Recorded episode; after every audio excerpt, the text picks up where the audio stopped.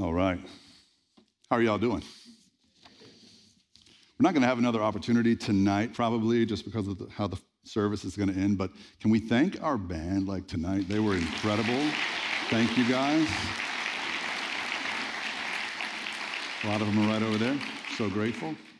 Sometimes at Good Friday, it's a little. People are like, "Should we clap?" It feels. It feels like we're. It feels like we're cosplaying a funeral in a way. It's like a little bit like somber, but we know how the. We know how it resolves. It's like the second time you watched Star Wars, or the second time you watched, um, you know, The Sixth Sense, or something with a big cliffhanger, like uh, what do you call the unexpected twist? Like a twist at the end, and and and you know the twist. We know the twist. You know, we know that what we are sad about tonight finds its ultimate, absolute resolution by Sunday morning, and that's great, but we're still sad in a way. And I want to sort of talk about that tonight with this message. I've got, um, you know, 25 minutes or so to talk about this with you, and I just want you to leave here with a better understanding, not just of the logistics and practical stuff about crucifixion. You'll get some of that tonight. But I want to really talk about what, what all of it means and when we say the cross can change your life, what are we talking about? Because I know people come, and maybe you're not like all in with Jesus yet. I always like to throw in yet because I'm an optimist. Maybe you're not there yet, but you come to the story because you're working through questions, or you've come this weekend out of some courtesy to someone that you care about, and they begged you to come, and here you are. Whatever it was that got you here, I'm grateful. Um, we used to have the hardest time getting people to come to Good Friday services. And now it's the worst weather we've had in months, and everyone came. And for seven years, no one came to Good Friday. And little did we know that all it took was bad weather and no parking in the museum district to get you here. Amazing, amazing how that works. That's why we do communion this way, because we never had this many people before. It was just like a little family affair, and now it's like a packed house, which is great. So, um, we might tweak our plan next year. I don't know. Uh, but I, I love coming around the tables together. Whatever it was that brought you here, however you got here, I'm glad you're here, especially if you're not all in with Jesus yet. Especially if you find yourself, when Christians go crazy about the cross, when Christians can't stop talking about nothing but the blood of Jesus, and you're like, that's weird. Okay, that's weird. Why the obsession with blood? Why do you want to be covered in it? Why do you want to bathe in it? Why do you think it makes you clean? It's blood. Like, I understand. And for years, and I promise you, I'm not exaggerating when I tell you, for years, I wondered why Christians centralized the cross as some kind of a um, as some kind of a punishment Jesus had to take for us. And I just thought there had to be a better way. If God can do anything, why couldn't He just forgive us some other way than, than that. It didn't make sense to me, but in recent years, Good Friday and the cross have clicked for me. And I don't know, in some small way, I hope to help this click for you tonight as well. So, what I want you to know first about crucifixion is that the Romans who crucified Jesus did not invent crucifixion, they just perfected it, if you want to call it that. They made it what we think of when we think of crucifixion. But other cultures, for many, many years, centuries, had crucified people. They just didn't do it like we think of Jesus being crucified. Um, so the Assyrians, Babylonians, even on one historical occasion, there was uh, there's some evidence that Jewish leaders crucified some people um, in the generations prior to Jesus. But in those days, prior to Rome, crucifixion was almost exclusively akin to like the stocks that you would put a criminal in in a public square. There was no nails and no death, even for most of crucifixion's history before Rome. What there was was just a cross that you would tie a criminal to, like you would put a criminal in the in the stocks, and then everybody would make fun of him for a, a, certain amount of time. And then when their time was up in the stocks or on the cross, they were tied to the cross. The earliest references to crucifixion historically uh, talk about there being a seat or like a, a, a, a pole or something to sit on. Like they would sit sideways and, and kind of awkwardly, like like uh, senior picture. Like I don't know, is that how you took your senior picture? But you didn't die until the Romans took this uh, crucifixion idea, and of course, because they were known for being so bloodthirsty and gory, because they wanted to scare people into submission to Rome, they took crucifixion and upped the ante. And so that's when you started seeing historically victims of crucifixion being stripped naked. So it was um, even more shameful when your friends and family and neighbors and whoever came by and saw you there, you were stripped naked first. And then later, um, they started doing mass crucifixions. There are references to multiple, like dozens of crosses uh, lining Roman roads. Um, and, and eventually, it became an execution mechanism. By the time of Jesus, obviously, it was well known to be an execution mechanism where they wouldn't let you down after a few days or a few hours and let you go home or send you to prison or whatever and just spend the rest of your time. Like, no, you died on the cross by the time Jesus walked the earth. And then they introduced nails and things like that. And, and oftentimes they would just leave your body up there for scavengers and folks to come and, and uh, you know, your worst enemy to come and, and poke and prod, or a, predator animal would, would come and, and uh, devour you in some way or another. It was not a pretty uh, sight. Okay, so this is the reality of crucifixion by the time Jesus walked the earth. Um, there is evidence that tens of thousands, at least, probably hundreds of thousands of people were crucified in Rome. Crucifixion was a daily, probably, maybe it's an exaggeration to say daily, monthly at least, uh, reality or event throughout the Roman Empire, and not just in Jerusalem. The only people who were crucified in Rome were non Roman citizens, outsiders. That included Jesus. And, uh, and so that's why he was, uh, one of the reasons he was crucified. You also had to be convicted of a pretty serious crime against Rome. Um, so Jesus was convicted of uh, not just religious heresy, his crime was sedition. He called himself a king in Rome when there's only one king, right? It was, he was an insurrectionist, uh, to use another word. And so that was the, the actual crime that ended up uh, with him on the cross, okay? So we're gonna get into this uh, passage today. This is from Luke chapter 23, because y'all know we are addicted to Luke right now at the, at the Story Church. In addition to being our Good Friday service and sermon, this is part 20 of 22 in our series, A Physician and the Facts. We're looking at, at this first century physician named Luke, and, and I wanna know what his actual particular perspective was of the cross. So it starts in uh, chapter 23, verse 8. Chapter 23, verse 8. When Herod saw Jesus, he was greatly pleased. That's a surprise that he would be greatly pleased. I thought they were enemies, but no, Herod had been waiting. For a long time, it says, for a long time, Herod had been wanting to see him. From what he had heard about Jesus, from what Herod had heard about Jesus, he hoped to see him perform a sign of some sort. He plied him with many questions, but Jesus gave him no answer. The chief priests and teachers of the law were standing there, vehemently accusing him. Then Herod and the soldiers ridiculed and mocked him. Dressing him in an elegant robe, they sent him back to Pilate. That day, Herod and Pilate became friends. Before this, they had been enemies. I'm not real sure what Herod's deal is here. It seems like he wanted a magic show, and he was used to people performing on demand for him. And he was like, hey, answer this, smart guy. And Jesus didn't say a word. And Herod, it seems to me, I might be reading too far into this. Herod had like maybe little man syndrome going on or something. I don't, this is not about size. This is about mind and, and just, you know what little man syndrome is? It's like he, he's the puffed up kind of guy who, when you step on his ego a little bit, he freaks out because Jesus just ignores his question and refuses to, to jump when he says jump. And Herod, who was pleased to see him, at the start of this, turns on him by the end of this, these few verses. So that kind of gives you a sense of how insecure and small a man Herod was. Okay, let's keep reading. Pilate called together the chief priests, the rulers, and the people, and said to them, You brought me this man as one who was inciting the people to rebellion. Those are the charges, right? I've examined him in your presence and found no basis for your charges against him. Neither has Herod, for he sent him back to us. As you can see, he has done nothing to deserve death. Therefore, I will punish him and then release him. But the whole crowd shouted, Away with this man! Release Barabbas to us. Barabbas had been thrown in prison for an insurrection in the city and for murder. Wanting to release Jesus, Pilate appealed to them again.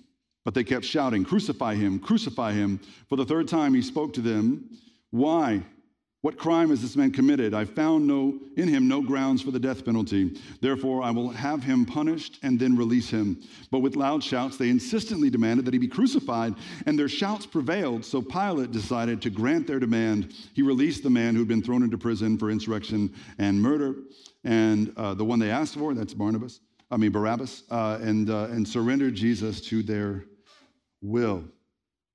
And then uh, finally, this last little section of uh, verses 26 and 27 is pretty key.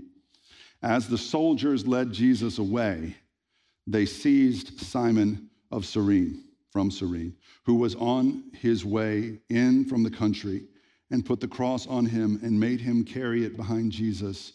A large number of people followed him, including women who mourned and wailed for him. I'm going to, um, just as a quick aside, ask somebody in the back to turn the air off. Can I get an amen from the ladies? I hear people catching colds as we sit here. And they do that because I sweat so much, they have mercy on me in the back and they're like, just turn on the air. But I'm doing okay so far, okay?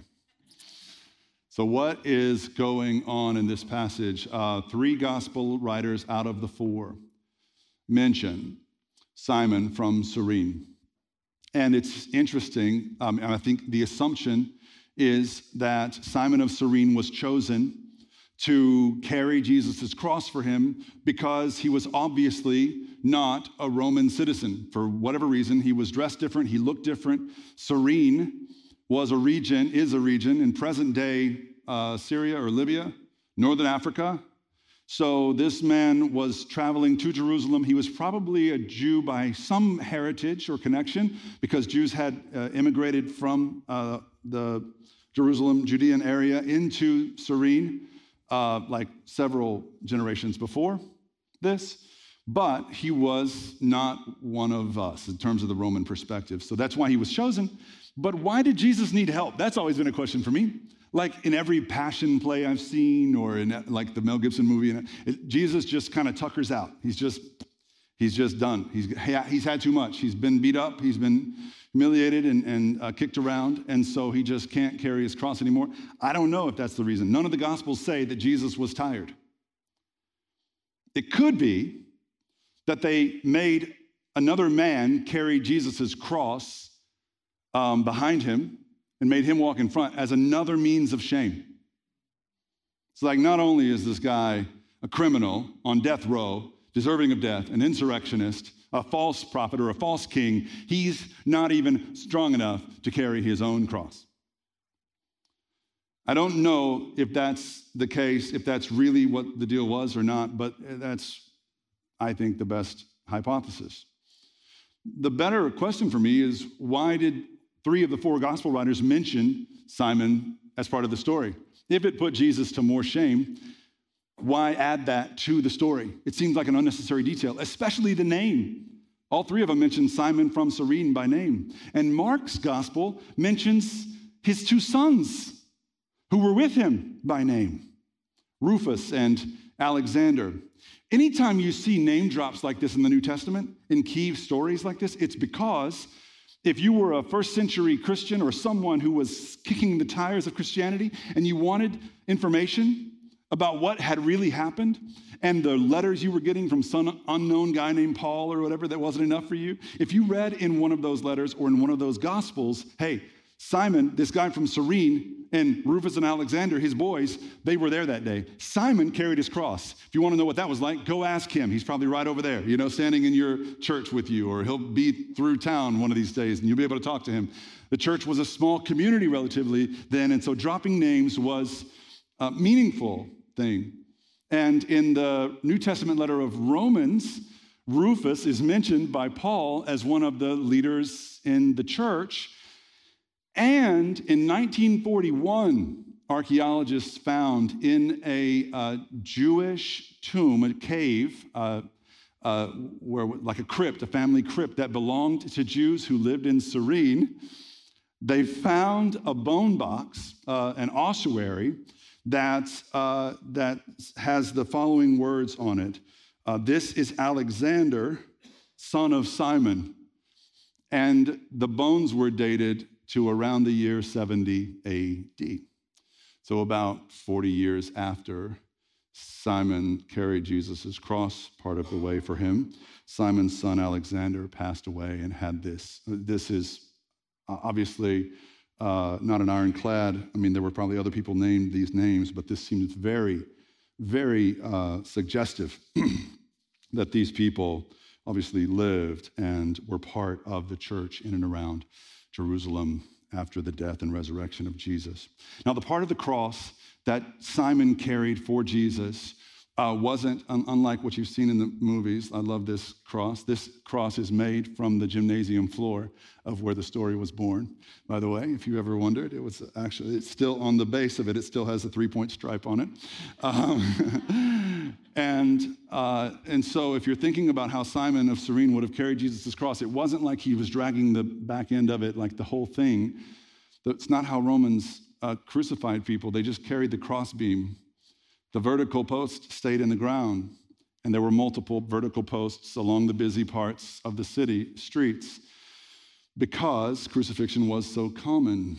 They reused the vertical posts, and they would, uh, the, the victims or the con- convicts would carry the horizontal posts, and they would attach the horizontal posts to the vertical posts after attaching the criminal to the, uh, uh, to the horizontal posts. Does that make sense? So that was probably 100 to 150 pounds, just to give you some idea of uh, how that might have felt to carry Jesus' cross. Okay? Let's keep reading from Luke 23, verse 32 to 38. the other two men, I'm sorry, two other men, both criminals, were also led out with Jesus to be executed. When they came to the place called the skull, they crucified him there along with the criminals, one on his right, the other on his left. Jesus said, Father, forgive them, for they don't know what they're doing. And they divided up his clothes by casting lots. So you get some of the clues of what I've been talking about. They were crucified naked, his clothes were taken from him, and there were multiple crucifixions happening at once. This was not just a one time thing when three guys were crucified together. This was probably common.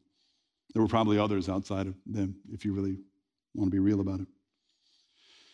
The people stood watching, and the rulers even sneered at him. They said, He saved others, let him save himself if he is God's Messiah, the chosen one. The soldiers came up and mocked him.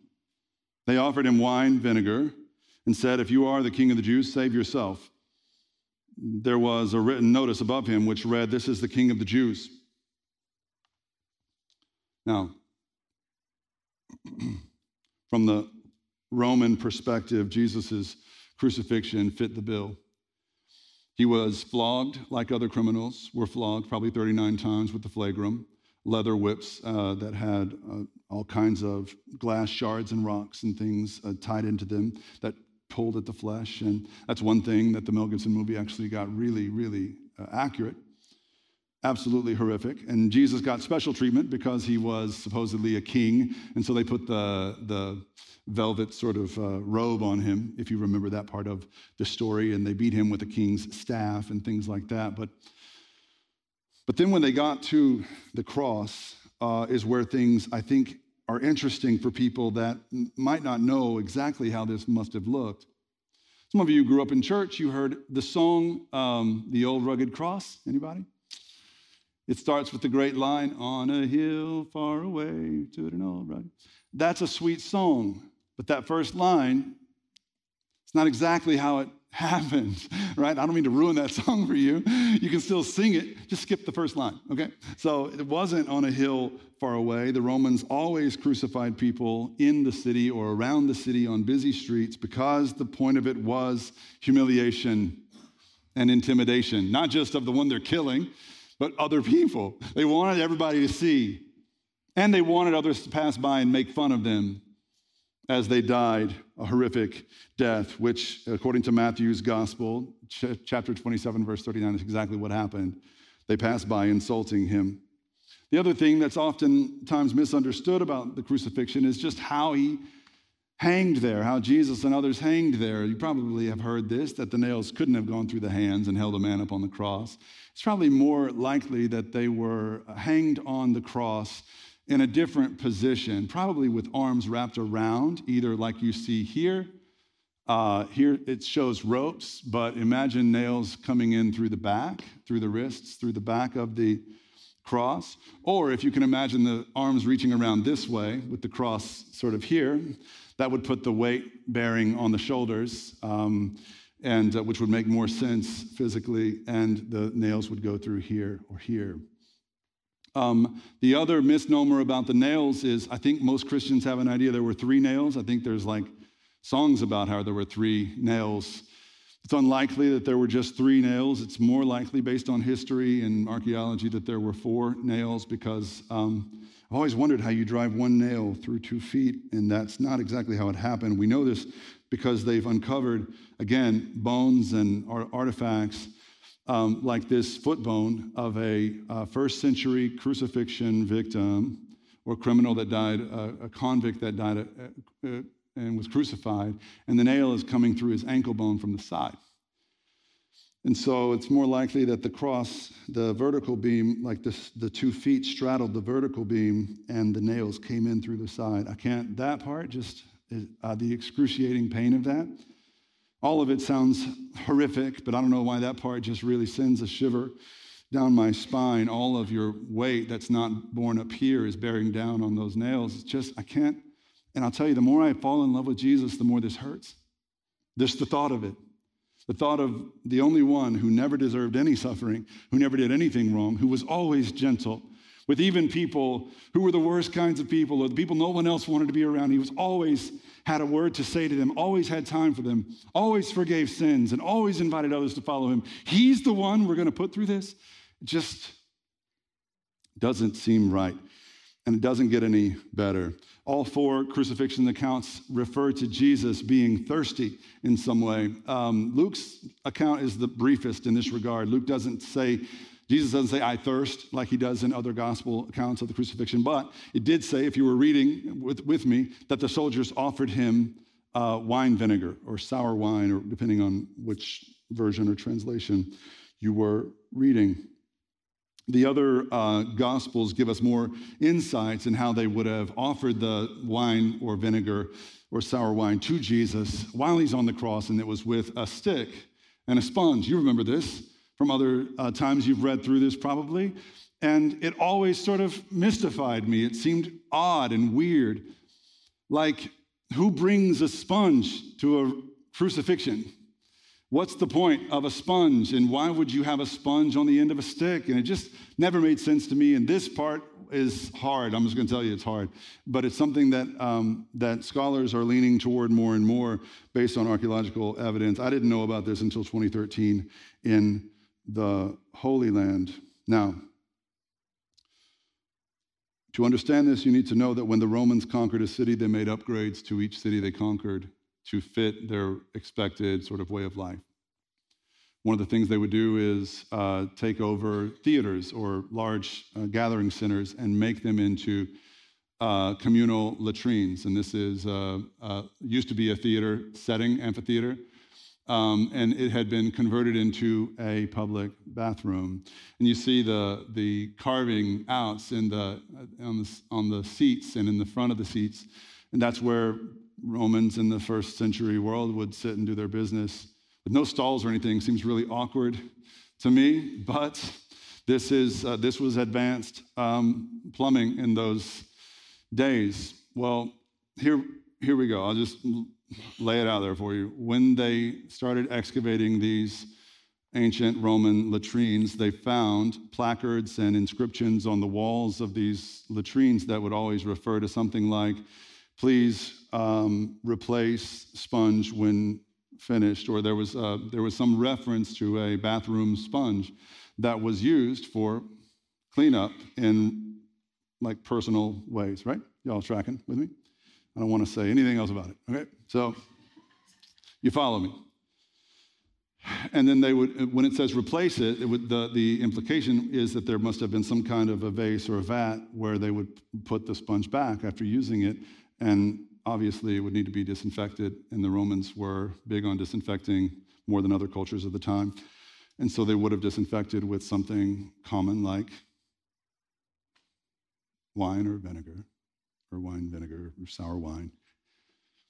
And, um, you know, it took a while for historians and archaeologists to start to put this together, but it seems like the best explanation of the offering of a drink to Jesus something like um, these sponges uh, on the ends of sticks, like this, these that they've uncovered in, around, around the Roman Empire. They're, these are calcified, obviously, relics.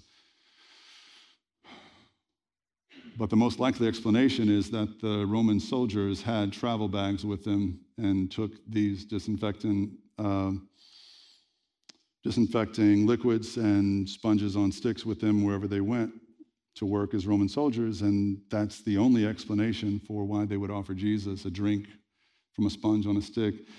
And anyone living in those days probably would have known it, and that's why they didn't go to the great length of explaining what's really happening. And we have often read this passage of them giving him a drink as though it was an act of compassion. And it was probably the, the exact opposite of that.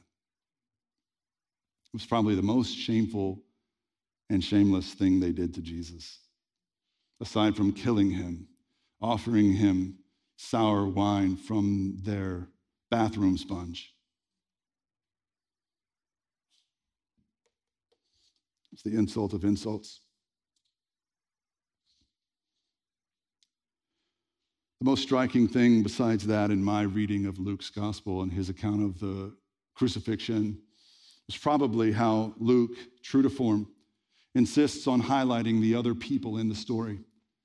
If you've been tracking with Luke as part of the story's journey through this gospel, you probably have caught on to a theme. Luke, more than any of the other gospel writers, is very concerned about the outsiders, about the people no one else cared about very much.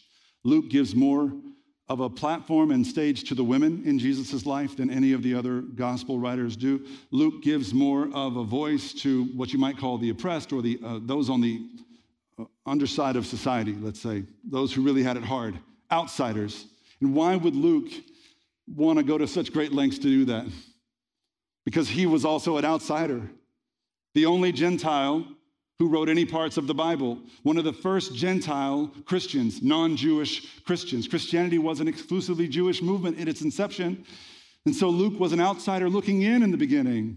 So it's going to be important for him to communicate and for himself to feel and remember that Jesus did not just come to save one sect of people, but he came to save the whole world.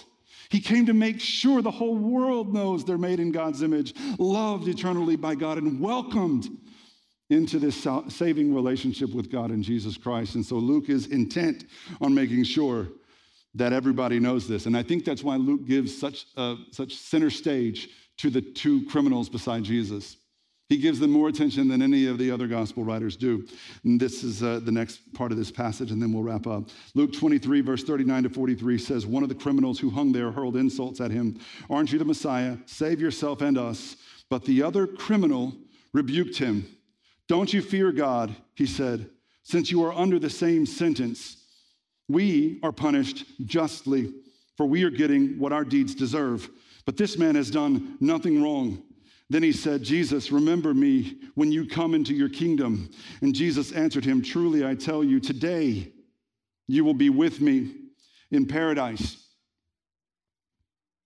Not one day, not a long time from now, not at the resurrection, even. He says, Today, you're going to be with me in paradise. He says this to a criminal who has no, as far as we can tell, no prior experience with the Christian movement. He has never been to a service or to one of Jesus' sermons. He's never been to a Bible study or a member class. He hasn't been baptized for all we know. This man is a criminal, and he, he said it himself. He deserved his sentence.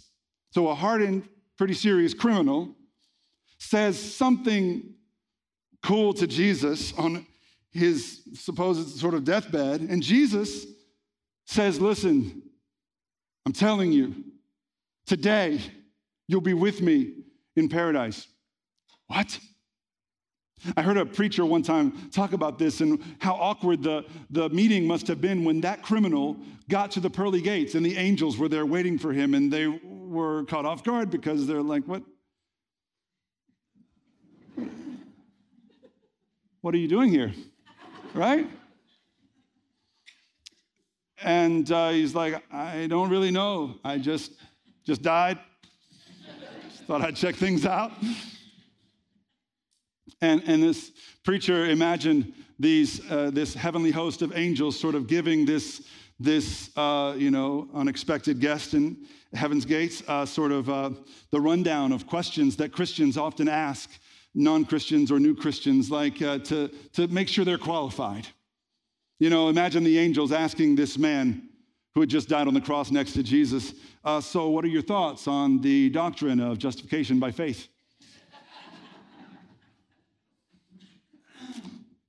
I don't, I don't know what that means. What do you think about the inerrancy of Scripture? Huh? I can't read. What about you know, controversial subjects? Where do you land on women preachers, and, and where do you land on you know uh, gender and gender roles and sexuality and and uh, and all these uh, you know, abortion and and and uh, drag queen story hour? Where do you land on critical race theory? Like, look, I have no idea. So, what are you doing here? What made you think you could come? And this preacher said, Imagine that criminal looking at the angels and saying, The man on the middle cross told me I could come. The extent and reach of God's mercy in Jesus Christ is greater than you've probably ever conceived. And I know some of you might still have questions about why Jesus had to die, and I honor your questions. But I also would gently nudge back as someone who asked the same questions and looked for alternative ways of interpreting the cross other than like God's wrath being poured out on his only son. I just couldn't, that just seemed so unpleasant to me for years. No. Maybe my rejection of that idea had more to do with my watering down the gravity of sin. Maybe it's only in understanding from heaven's perspective that sin is a serious thing. So serious. This was the only way for God's own blood to be poured out.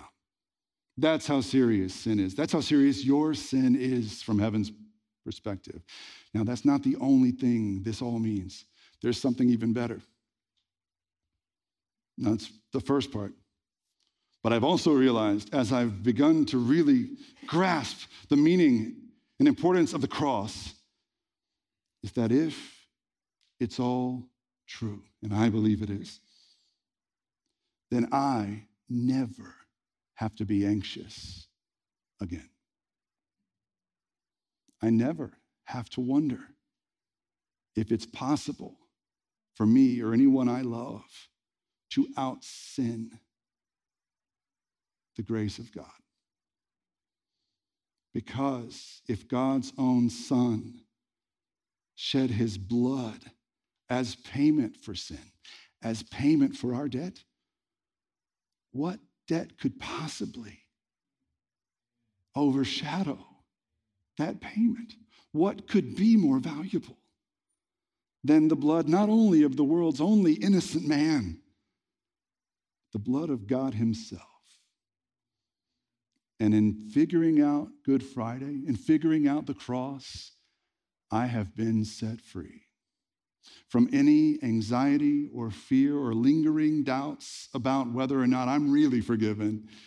Because if Jesus died for me, and if I receive that grace, how could I ever outrun it? How could you?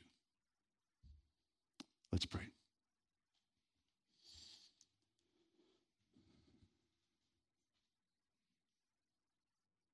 Lord, your servant Paul wrote that Christ redeemed us from the curse by becoming a curse for us, so that we might receive the promise of your Spirit through faith. Come, Holy Spirit. Wash over us. Be poured out in this room, Holy Spirit. Fill up this place. Fill up these people. Even if we have questions and doubts about you or this religion or ourselves, Lord, let us put all that aside and just be open to your loving spirit. We're done with tired religion. We're done with self righteousness and being fake. Lord, we're finished with that. Tonight we have heard the truth about the cross, about your son, about his blood, and what it means for us. And we're done with everything that falls short of that because that is everything that we need. Come, Holy Spirit. Would you move in us and shake us up?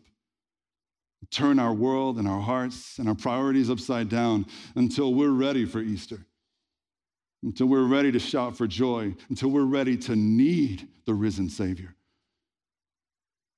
Lord, we thank you for the cross. Jesus, we thank you.